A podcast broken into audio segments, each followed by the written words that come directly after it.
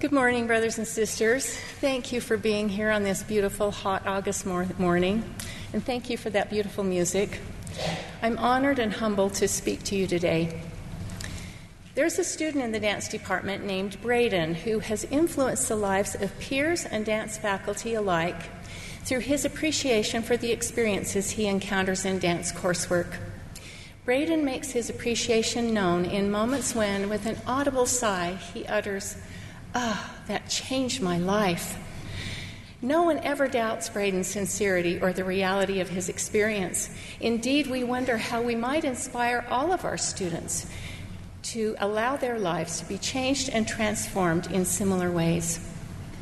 The process of change, whether temporal or spiritual, can be uncomfortable. Perhaps we like ourselves just as we are. After all, some of our flaws can feel like old friends. So, why do we need to change it all?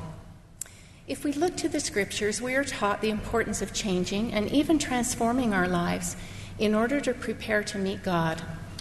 The Apostle Paul teaches Be not conformed to this world, but be ye transformed through the perfect will of God. The type of transformation that Paul speaks of implies a change from our carnal, natural state to a more godlike state wherein we can abide God's presence for the natural man cannot stand in the presence of God. Mosiah teaches us that with God's help, our hearts and desires can be transformed so completely that we put away the natural man altogether. After King Benjamin's moving, moving speech, the people cried with one voice, saying, The Spirit of the Lord Omnipotent has wrought a mighty change in our hearts, that we have no more disposition to do evil, but to do good continually. I love Mosiah's reference to a mighty change. Not a small, inconsequential modification, but a transformation that impacts every aspect of our being. A transformation that alters us in such a way that we are not the same person as before. A mighty change of this magnitude will undoubtedly influence both the temporal and spiritual aspects of our lives because it allows us to see everything through new eyes. So, what does it mean to allow our lives and our hearts to be changed by the choices we make and the experiences we encounter daily, weekly, monthly, or over the course of a lifetime?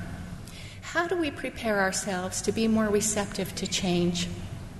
Today, I'd like to discuss five principles that I believe are requisite for realizing the lasting, transformative change that the Lord requires of us. The first principle is to pay attention to where you're going. My earliest memories of formal dance training revolve around learning to tap dance. At the tender age of nine, I began making the weekly trek up a steep flight of stairs that led to the dance studio above the old Spanish Fork fire station where I took classes. I remember putting on my tap shoes and hearing the satisfying sound of the taps as I made my way to my designated spot on the dance floor to begin each week's lesson. I can still hear my teacher's voice calling out, shuffle, hop, step, flat, ball change, over and over again as she drilled us on basic tap vocabulary.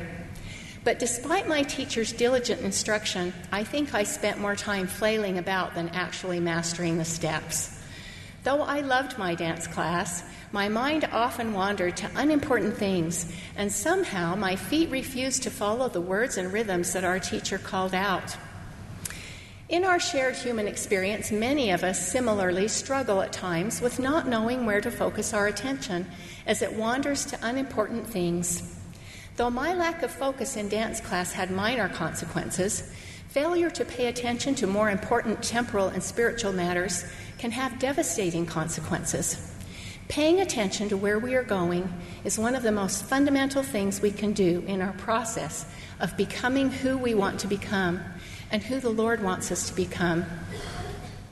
After a year of weekly dance lessons, I remember performing in the annual dance revue, and in spite of my teacher's persistent drilling, I was still unable to perform the required tap steps. Even at that young age, I realized that I could do better and I vowed in that very moment to pay closer to attention to the steps and rhythms. That one small decision, trivial, trivial as it may seem, was a life altering moment for me. Though no one, including myself, would ever have predicted that I would become a dancer judging by my childhood tap dancing skills, That one seemingly insignificant decision to pay closer attention to what mattered set me on the path toward my eventual profession as a dance educator. All of us are surrounded by daily choices, opportunities, and demands that compete for our attention our cell phones, social media, recreation, employment, school studies, relationships, and the practice of our faith. How we choose to attend to the various factors that compete for our attention will ultimately determine our life journey. Becoming distracted by fleeting pursuits will never lead to the kind of transformative change that really matters. So, what will help us rise above the distractions that surround us and attend to the changes that need to happen in our lives? In dance training, students must learn to be in tune with their bodies enough to recognize what needs to change and subsequently to notice change when it actually takes place.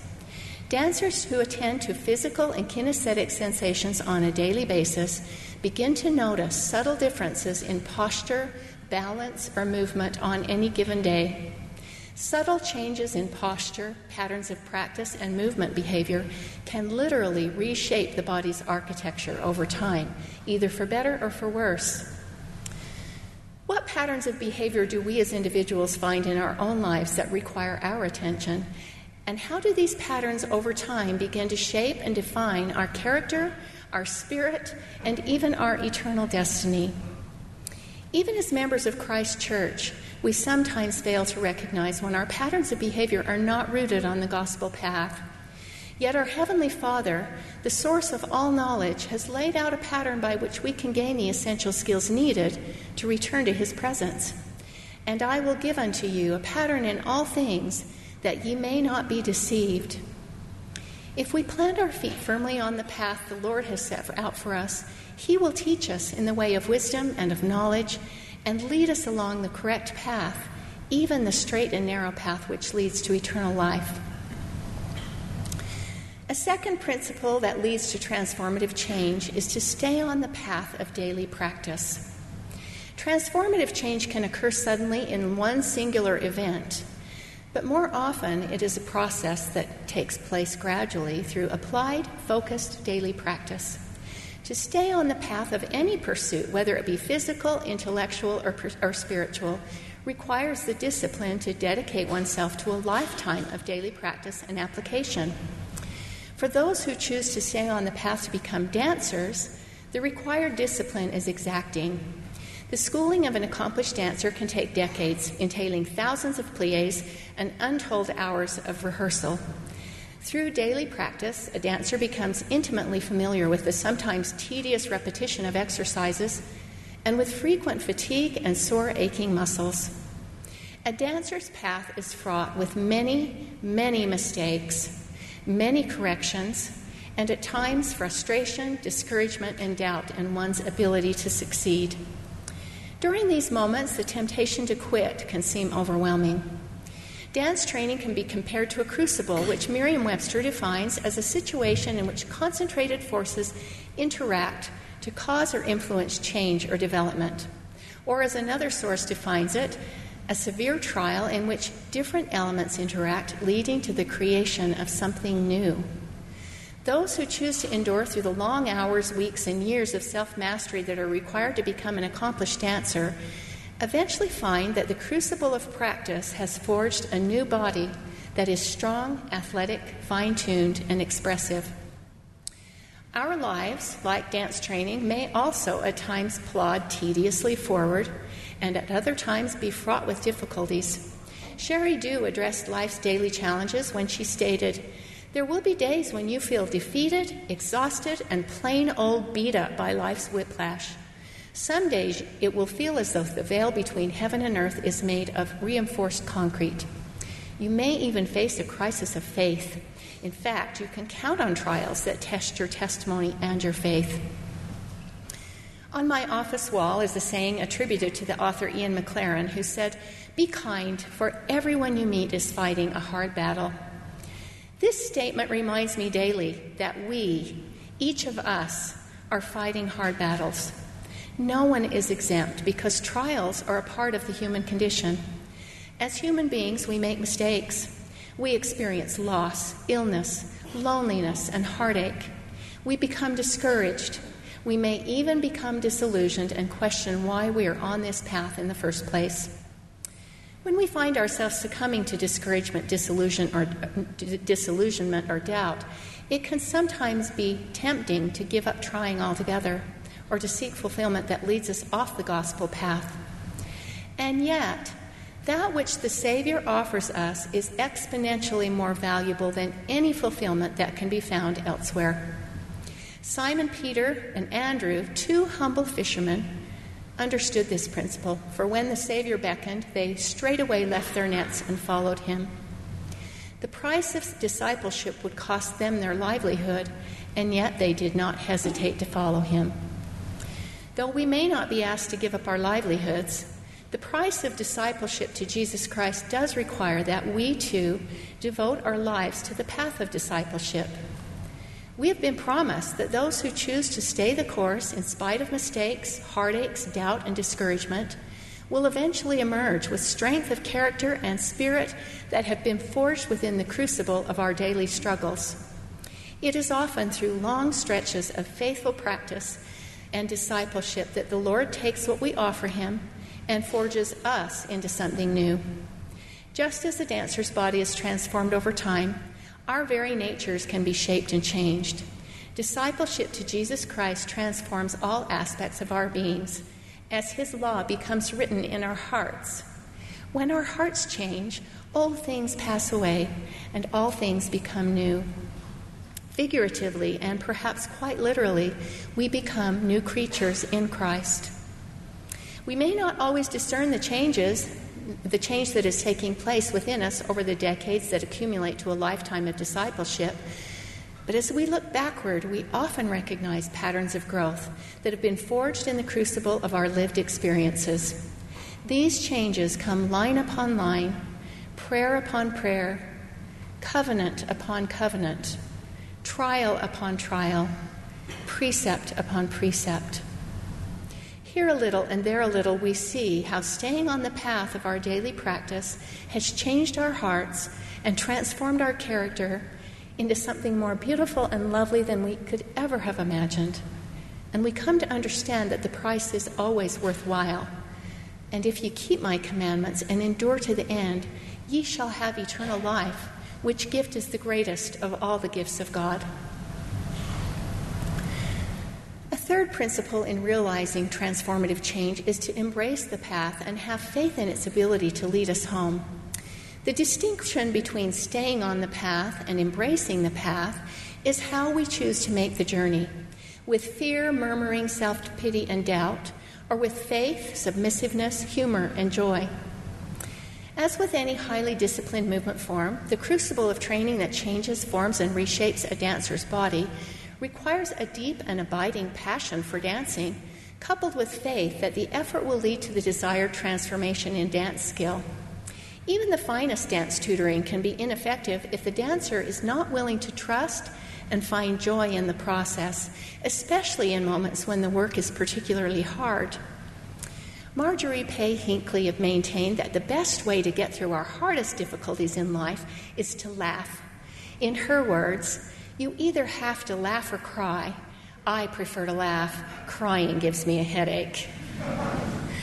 A dear friend who recently passed away often cited Hinckley's words. Even as she knew she was dying, my friend poked fun at herself in a humorous, self deprecating way. She had an endearing gift for putting others at ease by making them laugh.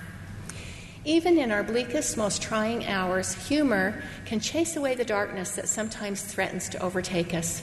Finding joy and humor in the journey, even when our path is strewn with difficulties, transforms not only our attitude about the trials we encounter, but our ability to learn and be tutored by them. Several years ago, there was a beautiful dance education student named Michelle. Michelle had a difficult home life. Her parents had divorced, her father had not maintained contact, and she and her mother had a tenuous relationship. Sometimes Michelle confided in me, expressing deep yearning to feel her parents' love. As if these challenges were not enough, Michelle was diagnosed, diagnosed with a relentless form of cancer, and the crucible of illness took command of her body. The cancer treatments robbed Michelle of her beautiful white blonde hair, and in spite of aggressive treatment, uh, treatments, she grew steadily weaker. But even as her physical body weakened, a transformation of another kind was taking place. Michelle's very countenance began to change. Although she had previously been reserved and shy, Michelle began to radiate joy and goodness. It was not uncommon to see her somewhere within the halls of the Richards building, her shiny bald head tied with a big pink bow, and her smile the size of Texas. Rather than succumbing to self pity and fear, Michelle chose to fill her days with joy and laughter, surrounded by those she loved most. Not long before her death, she told me that to her, her, amazement and joy, the circumstances of her illness had initiated a healing process for her fractured family. Michelle had placed her trust in the hands of God and was rewarded with the ability to live out her remaining days with a heightened sense of happiness and love. Though she had not found physical healing, Michelle found the spiritual healing and profound joy that come only through Jesus Christ's healing atonement. When we place our faith and trust in Christ's ability to heal us, we surrender our will to the path that He requires of us a passage of scripture that has guided me throughout my life is found in Proverbs 3 5 through 6. Trust in the Lord with all thine heart, and lean not unto thine own understanding. In all thy ways acknowledge him, and he shall direct thy paths. There have been several pivotal moments in my life when I have tangibly felt the presence of unseen hands guiding me from behind, directing me to where I should go. Each time I have followed their direction, I have been rewarded with unexpected outcomes and blessings that I never could have imagined for myself. Trusting with all our hearts requires us to be vulnerable, to step into the unknown, and to swallow our doubts and fears. Trusting with all our hearts reminds that re- requires that we let go of our human need to be in control and instead surrender our hearts willingly to the unseen hands that direct our paths. The most supernal example of faith, trust, obedience, and surrender was demonstrated by the Savior, who, when facing his darkest hour of pain and anguish in the Garden of Gethsemane, cried out to his Father, If it be possible, let this cup pass from me. Nevertheless, not as I will, but as thou wilt. When we follow Christ's example and willingly surrender to whatever crucibles are in store for us, we offer ourselves up to his incomprehensible capacity to take the incomplete, broken, and imperfect human being that we offer him and heal us. After all, the Savior has promised, Come unto me, all ye who labor and are heavy laden, and I will give you rest. Notice that the promise includes all of us, regardless of our current or past circumstances. We need only to reach out to Him and ask. A fourth principle in realizing transformative change is to understand the Lord's admonition to be ye therefore perfect, even as our, your Father which in, in heaven is perfect. For in faithfully seeking to fulfill Christ's admonition, some of us may be deceived by counterfeit standards of perfection. Merriam Webster defines the word perfect as being entirely without fault or defect, or in essence, to be flawless. For dancers, inclinations toward perfectionism are not uncommon. Being surrounded by mirrors, dancers are constantly reminded of their flaws and imperfections, even as they strive to attain an exacting ideal of technical expertise and athleticism. Within this daily environment, dancers can easily embrace the deceptive belief that our bodies and actions must be flawless. Popular media promotes similar ideas deals of perfection through airbrushed, photoshopped images of models, athletes, and superhumans on billboards, in TV ads, and in social media posts. Everywhere we turn, we encounter images of astonishingly beautiful, seemingly perfect human beings that seem to suggest that we should strive to become more like them. These deceptive illusions entice us to believe that if we work hard enough, train hard enough, study hard enough, or become thin or beautiful enough, we can become superhumans ourselves. But the truth is, we can never achieve the kind of perfection that these images suggest. Though we may earnestly strive to be perfect in all of our actions and doings, each of us, all of us, have flaws, and all of us make daily mistakes. When using worldly perfection as our measuring stick, we will never feel that we are enough. But worldly standards of perfection were not what the Savior had in mind for his disciples. If we look to other translations of the word perfect, we find opportunities to expand our understanding of what Christ is asking us to do. In Hebrew, to be perfect can mean whole, sound, healthful, and having integrity. In Greek, it means to be complete. So, what does it mean to become whole, helpful, sound, and complete? For over 30 years, a dear friend and I have met almost every weekday, weather, schedules, and health permitting, for a shared morning power walk. In recent years, we have been joined by additional walking partners, and together we have shared our life stories, our misgivings, our heartaches, and we have found humor in divulging our silliest fears and shortcomings. Almost daily, we discuss gospel principles and acknowledge the vital role the Savior plays in our lives. During the summertime, our daily route takes us up a steep, difficult hill that some call Heartbreak Hill, probably named because everyone who climbs it feels like they're having a heart attack by the time they make it to the top. That hill taxes our will and stamina, regardless of how often we climb it, serving as a reminder of our human frailties and imperfections. But we persist in climbing it, one step at a time, and each time we reach the summit, we emerge with newfound strength and resolve to face the challenges in our lives with similar tenacity. Through our daily conversation and the shared trial of climbing that hill, my friends and I seek for a greater sense of health and wholeness in body, mind, and spirit. In essence, we strive together to become more whole and complete as human beings. But together we often acknowledge that in our efforts to become perfected, we are powerless to accomplish such an unattainable task on our own. Christ's admonition to become perfect is therefore an invitation to become perfected through his mediating grace. When we humbly and sincerely offer ourselves up to be made whole and complete in Christ, we become perfected in him. Through an unfathomable act of love and grace, Christ accepts what we offer him and makes us whole through his infinite and incomprehensible atonement. In and through the Savior is the only way that we can become truly perfected as we become at one with him. You may have noticed by now that with each principle I have introduced, the key to transformative change is found in and through the Savior Jesus Christ. His is the only path by which we can return to the presence of our Father in heaven. In Alma 5, we catch a glimpse of what that glorious moment might be like as we stand once again in the presence of God. Alma asks, And now behold, I ask of you, my brethren of the church, have ye spiritually been born of God? Have ye received his image in your countenances?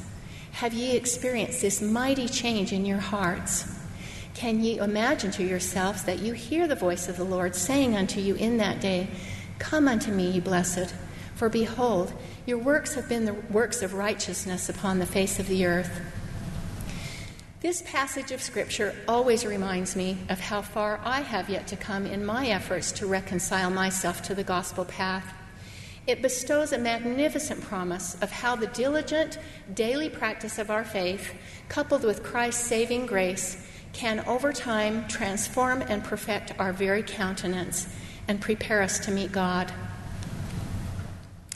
The glorious image of standing before God clothed in righteousness leads to a fifth principle that I believe is requisite for transformative change to follow God's simple and profound admonition to be still. Though dancers rely on movement as our medium of, of expression and communication, the medium of stillness can be equally as impactful. Moments of stillness in choreography can help to clarify, punctuate, provide perspective, and sometimes offer breathing space for both the dancer and the observer. Without moments of stillness as counterpoint, movement can sometimes lose clarity and perspective. Likewise, stillness in our personal lives helps to provide perspective, clarity, and breathing space as we step away from the whirlwind of distractions that surround us to pause along our journey to recalibrate, reorient, and refocus our attention on what matters. In moments of stillness, distractions and uncertainties fall away. In moments of stillness, our hearts are changed and transformed. In moments of stillness, through the whisperings of the still small voice, we come to know both the Father and His Son. In closing, I'd like to emphasize that the process of transformative change does not adhere to a prescribed clock or schedule. It is unique to each of us and can only be realized through our own personal commitment to growth and change. I recently returned from a contemporary dance study abroad experience with two other colleagues and 22 BYU dance students. On our first day together, I invoked the path to transformative change as a theme for our shared journey together, and I invited each student to actively seek opportunities for growth and transformation. Subsequently, I witnessed each of our amazing students' commitment to seeking transformative growth and change on a daily basis. As faculty, we were often tutored and led by our students as they repeatedly demonstrated the depth of their commitment, not only to their individual growth as dancers, but more importantly to their spiritual growth as children of God. Everywhere we went, dance teachers, tour guides, and festival directors noticed and commented on our students' light, intelligence, curiosity, openness, and motivation to learn. Brothers and sisters, like our study abroad students who remained open to the possibility of life altering change on a daily basis, all of us can find ways to be more open and receptive to the transformative change that the Lord requires of us even that mighty change that transforms us into someone new.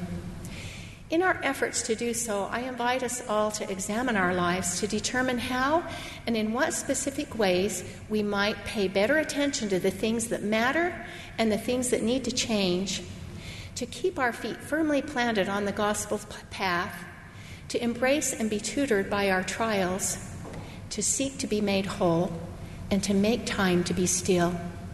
If we do so with an eye single to Jesus Christ, our Savior and Redeemer, we will experience that mighty change of heart that leads to personal transformation of the highest order, to receive His very image in our countenances. I so testify in the sacred name of Jesus Christ. Amen. Amen.